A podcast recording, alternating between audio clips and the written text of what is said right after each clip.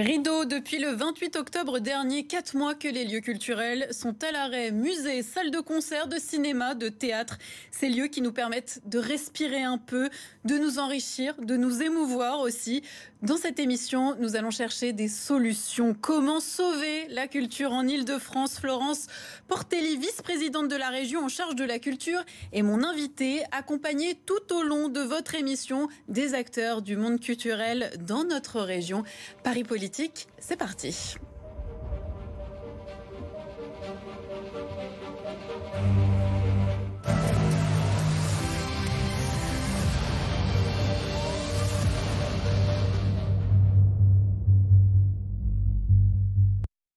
Soyez les bienvenus. Florence Portelli, bonsoir. Bonsoir. Et merci d'avoir accepté notre invitation. Je le rappelle, vous êtes à la région Île-de-France, chargée de la culture.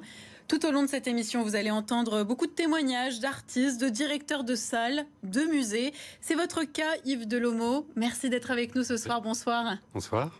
Et on va aussi euh, écouter euh, la parole des artistes. Ça nous semblait important de débuter euh, cette émission justement avec une interview pour comprendre leur ressenti durant cette période compliquée, douloureuse. Nous sommes en ligne ce soir avec Christelle Cholet, comédienne, humoriste et chanteuse. Beaucoup de casquettes. Merci d'être avec nous, euh, Christelle. Tout d'abord, est-ce que vous pouvez nous expliquer de quoi est fait euh, votre quotidien en ce moment? Notre quotidien, il est fait, de l'espoir, euh, de la réouverture. J'espère, parce qu'on est quand même plus vers la lumière qui s'annonce que, les ténèbres, j'ai l'impression. Donc, j'ai fait, depuis un an maintenant de lire avec les nos spectateurs sur les réseaux, avec, euh, avec des projets à venir et euh, dans l'attente d'une ouverture. On est prêt. Je suis aussi euh, directrice de théâtre à Paris de ce qui s'appelle le théâtre à Tour Eiffel. Et depuis mois et des mois, on se prépare, nos équipes sont sur le pont. on, s'est préparé tous les niveaux, au niveau artistique évidemment, mais aussi au niveau sanitaire. On a testé des choses, on sait que c'est possible. Donc maintenant, on attend, mais encore une fois, moi, j'ai beaucoup d'espoir. Euh, je travaille chez moi, j'écris, j'ai fini de terminer d'écrire un, livre. Euh, je travaille sur mon prochain spectacle. Beaucoup d'espoir quant à une réouverture très prochaine. Euh, Christelle, durant toute cette période, durant toute cette période, qu'est-ce que cette période de fermeture vous a amené à faire? Comment garde-t-on le cap durant aussi longtemps quand on est artiste et qu'on a envie de créer? Bah, on, on cap parce que déjà, on a la chance euh, des réseaux sociaux qui nous permettent de garder un lien, direct avec, euh, avec notre public, avec les autres artistes aussi, parce que c'est très important. Il y a eu énormément de réunions euh, artistes pour, pour, des tas de choses, pour, donner, pour récolter de l'argent pour, pour, les enfants, pour les. on a été là très présents entre nous pour, et pour les autres. Et normal. Et, et puis, l'artistique, ça ne, ça ne pas dans notre on utilise tout ce qui peut, euh, tout ce qui peut nous, amener vers une création pour faire des choses. Alors, parfois, c'est dans les contraintes qu'on arrive à faire des choses. Pour on est égaté, c'est au niveau des contraintes. Quoi. Merci beaucoup Christine Cholet euh, d'avoir été euh, avec nous dans Bonsoir Paris pour nous livrer votre témoignage. On sera au rendez-vous pour la reprise de votre pièce, hein, numéro 5 de Cholet. Oui, je vous écoute. Nous, on n'a pas de solution. En fait, la solution, elle est dans les mains du gouvernement et, de tous les acteurs politiques. Euh, nous, on est juste, voilà, c'est juste ce que je voulais dire. Nous, on est notre métier, c'est d'être sur scène et de divertir les gens. Donc, on est prêt à faire ça, on est prêt à réouvrir et on est sur une à tous les niveaux. Donc, euh, et justement, on va en parler des solutions. Merci beaucoup Christelle Cholet. Florence Portelli est avec nous.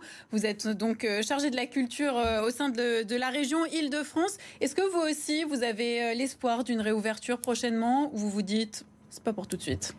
Alors déjà, je vous dirais qu'elle, au-delà d'un espoir, je considère qu'elle est vitale et je ne comprends pas que ça n'ait pas été le cas. Et euh, je vous le dis sans langue de bois, nous on a voté une motion en décembre à l'unanimité du Conseil régional pour dire justement qu'il fallait réouvrir les lieux de culture, alors avec des protocoles sanitaires, sans pas en parler, mais qu'il y avait vraiment, pour moi, c'est une hérésie.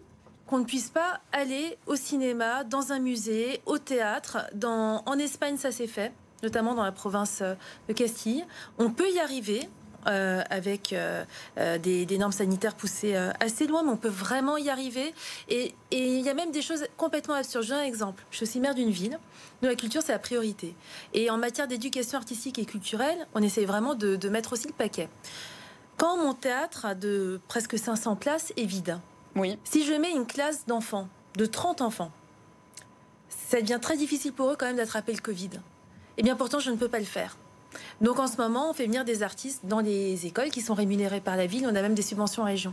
Mais vous vous rendez compte que je ne peux même pas ouvrir le cinéma où il y a 200 places, par exemple, dans une salle, et mettre 20 enfants dedans. Qui seraient euh, séparés, euh, bien sûr, bien séparés avec les distanciations nécessaires. Donc ce que vous êtes en train de nous dire, c'est que le gouvernement n'en fait pas, fait pas assez. Roselyne Bachelot, vous portez euh, quel regard sur, sur son action durant cette période difficile? Écoutez, moi, je ne veux pas juger les uns et les autres. Je vous dis simplement que, et pourtant, à mon humble avis, je ne ferai pas comme eux. Je ne ferai pas comme eux. Et je pense, je ne peux pas parler à sa place, mais qu'elle serait plutôt d'accord avec moi, mais qu'elle n'est pas entendue et que la culture n'est pas une priorité de ce gouvernement. La culture est sacrifiée pour vous en ce moment? Ah mais totalement. Alors on est quand même dans un pays où il y a des aides, on ne peut pas dire qu'il n'y en a pas. On a une ministre qui, je pense, est sincèrement impliquée et je ne lui jette absolument pas la pierre. En revanche, beaucoup plus haut, les arbitrages ne vont pas dans ce sens-là. Et ça, pour nous, c'est dramatique. Alors au niveau de la région, on a puissamment aidé les structures culturelles. Alors on va, on va y revenir juste avant, mhm. avant de développer euh, les aides à la région. Je vais vous demander euh, de regarder une image. C'est une image qui revient souvent sur les réseaux sociaux, qui met en opposition euh, ces wagons de métro bondés. Hein. On va la voir, voilà, wagon de métro bondé. Et puis euh, ces musées complètement euh, vides, euh, voilà, complètement désert. Yves Delemot, je me tourne vers vous. Vous êtes directeur du musée Grévin, hein, le musée Grévin avec ses, statues de, de cire. cette opposition, vous la ressentez aussi? Oui, très fort, puisque je vais tous les jours à mon musée, donc je prends les transports. Et c'est très triste de voir euh, ce musée vide. Et puis son théâtre également qui est classé, où on, fait en général des concerts baroques et des magnifiques spectacles avec du spectacle vivant. Et là, c'est très triste de ne plus rencontrer aucun acteur, aucun artiste euh, pour faire vivre cet, cet endroit. Quasiment quatre mois de fermeture au musée Grévin. Concrètement, ça veut dire quoi? Alors, quatre mois de fermeture, bah, ça veut dire euh, des millions de pertes. Euh, déjà l'année dernière, on est passé de 720 000 visiteurs à peu près 220 000 visiteurs. Ça veut dire euh, plus de 9 millions de chiffres d'affaires perdus. Et puis, ça veut dire des pertes assez abyssales qu'il va falloir compenser par des aides. Et puis, même si on a bénéficié d'un PGE et de certaines aides, mais ça ne suffit pas aujourd'hui. Et des répercussions aussi, par exemple, sur l'entretien des murs, mais aussi des, des statues? On n'a pas voulu euh, arrêter l'entretien et on continue à produire parce que euh, pour la santé psychologique de notre personnel et puis euh, ça serait pas possible de voir se détériorer ce lieu. Donc on, fait travailler une partie des ateliers à tour de rôle pour entretenir et pour continuer à produire des nouveaux personnages. Donald Trump a été déboulonné. On va bientôt voir Joe Biden arriver. Donald Trump est remplacé par Joe Biden. Mais aussi des personnages de la culture. Par exemple, Frank Kafka va rentrer pour la première fois au musée Gréva, donc on l'a réalisé. comme situation. Et c'est kafkaïen. Voilà. exactement. Donc il, rentre au bon moment. Vous parliez des aides, des pertes financières. Est-ce que la région est à son échelle capable de compenser une partie de ces pertes? Alors oui, on a quand même beaucoup, beaucoup aidé, mais... Euh, de quelle façon? Alors, on a quand même un budget qui est historique hein, sur la culture, sur une mandature, un demi-milliard. Euh, pour vous donner un exemple, quand on est arrivé, la culture c'était 83 millions par an. Là, on est à 120 millions par an. Donc, en plus de ça, on a mis en place un. Valérie Pécresse a mis en place un plan d'aide d'urgence de 20 millions d'euros avec euh, des aides très fortes pour le spectacle vivant, pour les commerces culturels et tous les commerces culturels, parce que souvent il y en a dont on ne parle pas. Il y a évidemment les librairies, les cinémas, mais il y a aussi les galeristes, les disquaires. On va même aider les discothèques, parce que le monde de la nuit, on en parle aussi très très peu. Donc tout ça, c'est à hauteur de 20 millions d'euros. On a fait quelque chose aussi d'assez particulier, c'est que quand vous un service n'est pas fait, ça s'appelle comme ça en comptabilité publique, mmh. vous ne pouvez pas lui donner 100% de la subvention. Vous n'avez pas le droit. Et, Valérie Pécresse, elle s'est battue pour ça euh, contre Bercy. Et on a donné 100%, par exemple, à Will of Green, euh, Rock en scène, Solidays. pour les musées, le musée Grévin, par on exemple On a aussi aidé les musées, alors notamment les musées privés. On a abondé dans un fonds qui s'est euh, développé pour les musées privés à hauteur de 250 000 euros. Mais là, par exemple, rien que sur la période, on a donné 2 millions d'euros sur les, pour le théâtre. Mais en plus de ça, il y a tout ce qu'on commence à préparer pour l'avenir. Par exemple, le Centre dramatique national des Amandiers, on va verser plusieurs millions d'euros dans le cadre d'une restructuration. Dans une nouvelle subvention. Voilà, pour l'avenir aussi. C'est-à-dire qu'il faut les aider aujourd'hui à, survivre. Et après, il va falloir les aider à revivre. Mais je dirais qu'au-delà de l'argent, ce qui est vraiment important, c'est que déjà, c'est une nourriture essentielle pour l'être humain. Euh, et même pour les artistes, c'est pas qu'une question d'argent, c'est leur raison de vivre. Bien C'est ça qui est terrible. Et c'est pas qu'une question de subvention, d'aide, même si c'est fondamental. Et en France, on est plutôt là-dessus mieux doté qu'ailleurs. Mais ça ne suffit pas. Juste, donc on a entendu, hein, mm. vous avez listé les aides de la région qui en effet ont l'air assez conséquentes. Est-ce que vous, sur le terrain, vous avez l'impression de recevoir de l'argent, qu'on s'occupe de vous, qu'on prépare la suite? Alors on a pu bénéficier d'un PGE, de l'activité partielle, cette prise en charge, mais les charges fixes sont considérables. Et aujourd'hui, ce qu'on attend, c'est cette prise en charge qui, qui tarde à venir d'une partie des charges fixes pour pouvoir euh, tenir dans le temps. On a entendu le gouvernement nous parler de la réouverture des musées. Hein, Gabriel Attal, le porte-parole du gouvernement, mais également euh, la ministre de la Santé, Roselyne Bachelot, qui nous a dit euh, quand la situation sanitaire le permettra, euh, on pourra rouvrir en priorité les musées. Vous êtes dit ouf ou on n'y croit pas trop? Je me suis dit, dans quelques semaines, je ne sais pas le nombre de semaines, et euh, effectivement, il faut être prévenu un petit peu avant pour venir. Rosine Bachot était venue chez nous pour l'inauguration, l'intronisation de Philippe Jarouski, c'était une très belle soirée. Madame Macron est venue, Madame Castex est venue aussi du beau quand on était ouvert. Mais maintenant, il faut vraiment qu'on réouvre parce que c'est la santé morale à la fois de notre public, des visiteurs de, et, la culture, c'est essentiel pour euh, survivre. Florence Portelli, vous portez ce, ce sujet à bras le corps, vous nous avez dit c'est aussi important d'un point de vue financier, puis d'un point de vue culturel, moral. Est-ce que vous, vous interpellez le gouvernement? Parce que ce sont eux aussi qui peuvent appuyer sur le bon bouton. On l'a fait. On a même fait. Euh, je vais vous donner un exemple. Avec Valérie Pécresse, il y a une aide qui est partie depuis déjà le mois de mai pour les cinémas. Parce que les cinémas, quand une collectivité, une ville, euh, par exemple, aide un cinéma, moi c'est le cas chez moi, je n'ai le droit de lui donner que l'équivalent de 30% de ses recettes. Nous, on a demandé à ce que ce soit déplafonné. En plus, ça coûte rien à l'État. C'est les villes qui payent. Et eh ben l'État n'a toujours pas débloqué le dispositif. Et c'est même pas une loi, c'est un décret. Donc vous voyez, on interpelle sur des choses comme ça. On essaie d'être vraiment très partenaire avec la DRAC, qui est la direction donc, du ministère de la Culture, avec qui honnêtement ça se passe euh, très très bien. Donc euh, oui, on interpelle. Et je voulais aussi vous féliciter, parce que vous êtes la première émission où je suis invitée. Je fais d'autres plateaux euh, de chaînes euh, diverses que je ne citerai pas, mais qui sont très bien ces chaînes-là. Mais il n'y a jamais d'émission entièrement dévolue à la culture et pour nous, c'est très difficile. Mais oui, mais c'est important parce que c'est compliqué pour nous d'exprimer quelque chose euh, et de ne pas être entendu médiatiquement, en tous les cas dans la presse euh, télévisuelle. Parce que dans les médias écrits, il y a des chroniques, mais dans la presse euh, audiovisuelle, c'est compliqué. Donc bravo. Merci beaucoup. On, prend les, on prend les compliments. Sur la question de la réouverture, monsieur Delomo, est-ce que pour vous, vous êtes prêt? Est-ce que vous vous dites ah, quand même, il peut y avoir un petit risque. La situation sanitaire est, encore un peu tangente. Est-ce que pour vous, le musée est un lieu qui pourrait être euh, un lieu de contamination? Quelle est votre position sur, le sujet? Parce qu'il y a un équilibre à trouver entre euh, respect euh, du protocole sanitaire, situation sanitaire, et puis aussi besoin de rouvrir les lieux culturels. Quand on est rouvert, le, premier protocole sanitaire a, parfaitement fait son effet, puisqu'on n'a eu aucune contamination dans notre personnel lié au public, et euh, le public s'est jamais plaint d'une contamination au musée, avec un flux qui est très bien géré. C'est notre métier de gérer les flux, la distanciation, les Donc vous vous dites pourquoi pas maintenant? Pourquoi pas maintenant? Mmh. Par contre, il y a un peu, je, m'inquiète un peu d'une surenchère de certains musées publics qui disent bah, on est à 4 mètres carrés aujourd'hui, passons à 12 mètres carrés.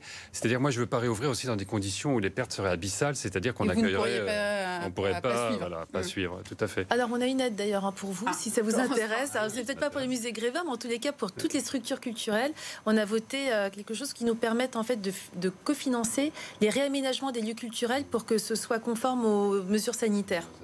C'est ça, c'est intéressant. de voir qu'il y a le, peut y avoir l'aide pour, Ça marche aussi pour les théâtres, pour les salles de spectacle, et peut-être ceux qui nous, regardent pourront la noter. Florence Portelli, pour vous, à quel moment on pourra appuyer sur sur le bouton vert ah, Mais pour moi, on aurait pu le faire depuis des mois c'est parce que ça n'a pas été Pour vous, les musées ne sont pas des lieux de contamination. Mais pas du tout, mais ni les cinémas, ni les théâtres. Je disais encore une fois dans mon montage, mais de, de salles de, enfin de, de classe. pourtant, ce sont des lieux clos. Oui, ce sont des lieux clos, mais déjà il y a des aérations. On peut faire attention. Il peut y avoir des prises de température. On peut faire un PCR ou un test antigénique. Moi, je, je prône aussi le fait qu'enfin en France, on s'intéresse aux tests salivaires, qui pour les enfants peut sembler moins intrusifs qu'un texte, euh, un test nasopharyngé. Donc, euh, il y a des possibilités pour pouvoir aller dans les lieux de, spectacle. Pourquoi on ne le fait pas? On va bien acheter ses vêtements. Et c'est les seuls en ce moment. On y va.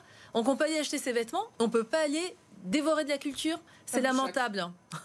Lamentable. C'est ce que vous nous dites euh, ce soir et sur les solutions, on va y revenir. Merci beaucoup euh, Yves Delomo. Vous êtes directeur du musée Grévin. Merci beaucoup d'avoir été avec nous. L'ouverture, évidemment, elle est dans toutes les têtes, hein, dans toutes les têtes des acteurs culturels, dans nos têtes aussi à nous, franciliens. Quelles sont les pistes pour être efficaces le jour J? C'est l'heure de notre focus.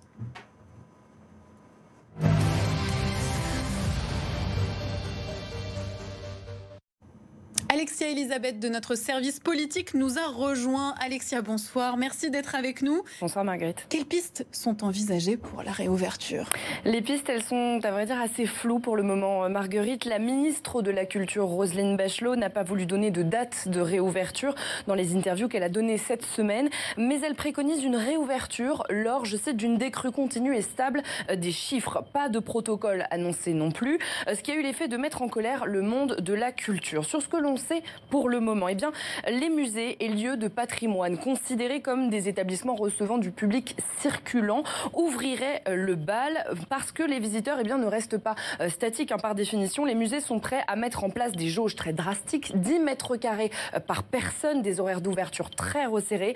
Viendraient ensuite les salles de spectacle où l'on est assis parce que de fait on ne s'y bouscule pas trop. Et puis enfin les festivals, en dernier les concerts en lieu clos où l'on se croise beaucoup plus là où on est euh, debout. La ministre qui dit encore plancher sur ce protocole, Roselyne Bachelot refuse en tout cas le passeport vaccinal qui, selon elle, est euh, plutôt liberticide. Alors une région a décidé de prendre le taureau par les cornes, même si on est ici à BFM Paris, on va prendre un peu de hauteur pour voir ce qui se passe en Nouvelle-Aquitaine grâce au protocole Opéra comme outil probabiliste euh, pour l'évaluation du risque par aérosol. Ça ne s'invente pas. La région va imaginer la meilleure configuration possible pour rouvrir les lieux culturels en prenant en compte, par exemple, tous les critères de cette salle de spectacle, la jauge, la hauteur sous plafond, le type de scène, la durée du spectacle, la ventilation ou encore même les instruments. Parce que si on a des instruments avant, ce n'est pas pareil euh, que si on, tape sur un piano. Jusqu'ici, le président de la région n'a pas eu de réponse euh, du gouvernement. Alors une question pour vous, Florence Portelli. Est-ce que l'île de France se prépare aussi comme la Nouvelle-Aquitaine grâce à ce genre d'outils? Florence Portelli, on vous écoute. Bien sûr, comme je vous disais déjà, il y a eu une aide votée, mais il y a déjà quelques mois, hein, pour euh, l'aménagement des, lieux. Donc on avait déjà un peu anticipé ça. On travaille aussi sur ce type de protocole. On est archi prêt et euh, je dirais, mais sur les orchestres, vous savez, aujourd'hui, il y a des orchestres qui jouent mais qui joue pour être filmé euh, sans, public. Mmh. Et il y a de, dans, parmi ces musiciens des gens qui pratiquent les instruments euh, euh, avant, par exemple, donc qui soufflent et qui pourtant, a priori, ne se contaminent pas. Donc ça fonctionne déjà très très bien. Bon, après, c'est pas la, c'est pas la même chose non plus d'être.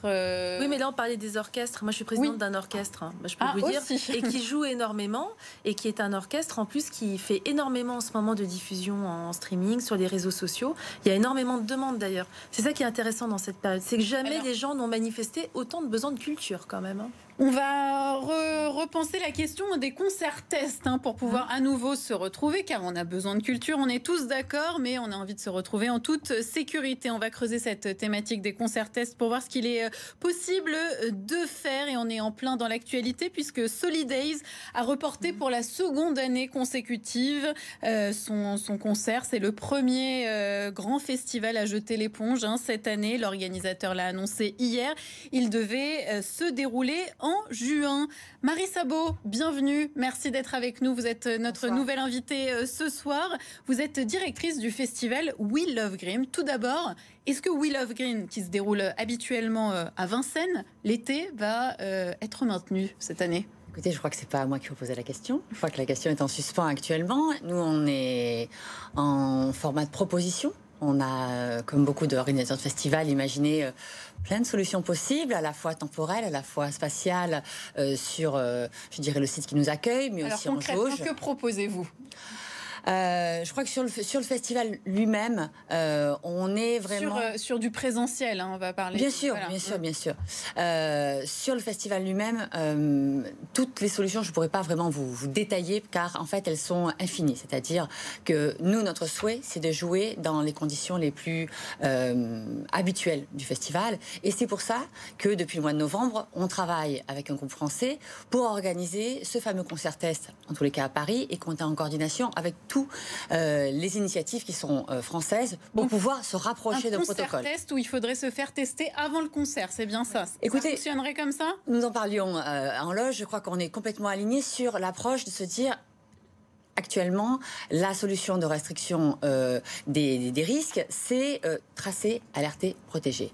Euh, quand on part de ça, se tester régulièrement et en comment dire, proposer à toute une génération de se tester régulièrement pour maîtriser le virus, on pourrait avoir vraiment un outil euh, qui pourrait être très efficace par rapport à ça. Donc, si les, ce protocole de se tester auparavant arrivait avec un QR code qui serait peut-être dans l'application Tous Anti-Covid et qui serait comme un sésame en quelque sorte, et là on passe pas, on parle pas d'un passeport sanitaire ou d'un passeport vaccinal qui pourrait être très inégalitaire, mais d'un sésame en fait, d'un laisser-passer. Et là, du coup, le gouvernement pourrait avoir avec euh, euh, l'application téléchargée par toute une génération la visibilité sur où en est l'épidémie à la santé. Florence Portelli, ça vous semble raisonnable? Vous iriez à un concert qui se bah, déroule comme ça? Oui, Love Green, on y va parce qu'en plus, on est le premier financeur public. La oui, mais euh, on avec le Covid, le, test avant. Exactement. Euh, oui, et je suis tout à fait d'accord avec ça. Le passeport vaccinal, c'est inégalitaire.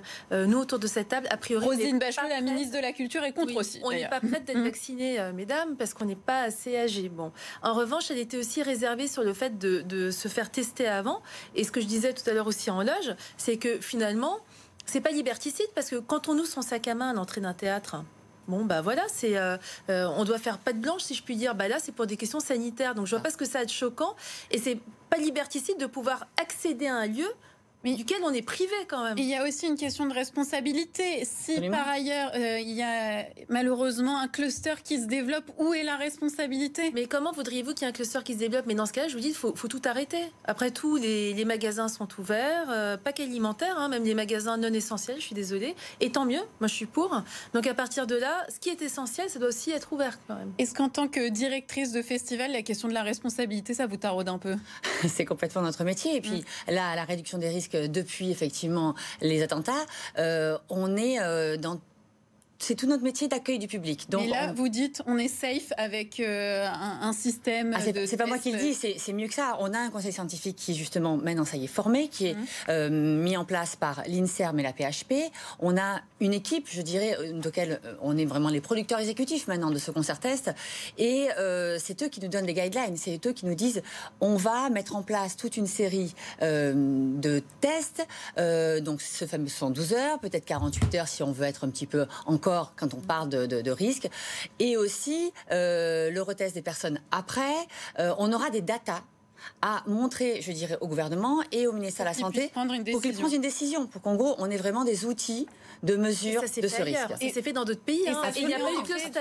Il n'y a pas eu de cluster. Florence euh, Portelli, de quelle manière vous pouvez aider justement, par exemple, un festival comme We Love Green dans euh, ce, le développement de ce bah, nouveau protocole nous, sanitaire Nous, on est prêt à aller le porter au ministère, bien évidemment. On est prêt à le défendre auprès de la DRAC, qui est le principal interlocuteur. Quand vous dites porter, ça, veut dire quoi? Ça ah bah, se euh, porter même Hein. non, pas simplement y aller. Hein. Il y a un mmh. moment, vous savez, quand vous êtes en face à face, moi je sais qu'il y a plus de visio maintenant, mais c'est quand même pas pareil. On a aussi un conseil des territoires de la culture qui va être programmé au mois de mars.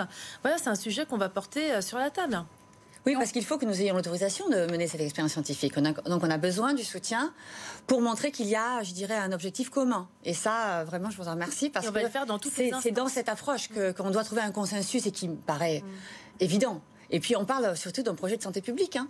Et mental. Voilà, on parle d'une génération qui aura besoin de se retrouver dans ces conditions-là et qui sera, euh, à mon avis, euh, tout à fait. Euh, avec quel coût? Parce que la question financière, elle est importante aussi. Bah, écoutez, réouvrir, les concerts debout, réouvrir les concerts assis. Nous, on va continuer à aider comme on le faisait We Love Green et on espère que l'État mettra aussi portefeuille. Quand, je vous entends, Florence Portelli, euh, c'est vrai que vous êtes euh, derrière la culture, hein, on le sent bien, vous êtes très motivée, euh, vous voulez la, réouverture, mais on a envie de se dire, en même temps, le gouvernement, s'il prend ses décisions, c'est pas non plus pour eux aussi, je pense, aiment la culture, c'est pas non plus pour embêter tout le monde. Il y a quand même des bonnes raisons de le faire, non? Il y a sûrement des bonnes raisons. C'est juste que c'est pas les... ah non, dans l'opposition. Ah non, je suis pas complètement dans l'opposition. En plus, j'ai dit du bien de Rosine Bachelot, donc c'est pas vrai. Vous pouvez pas dire ça.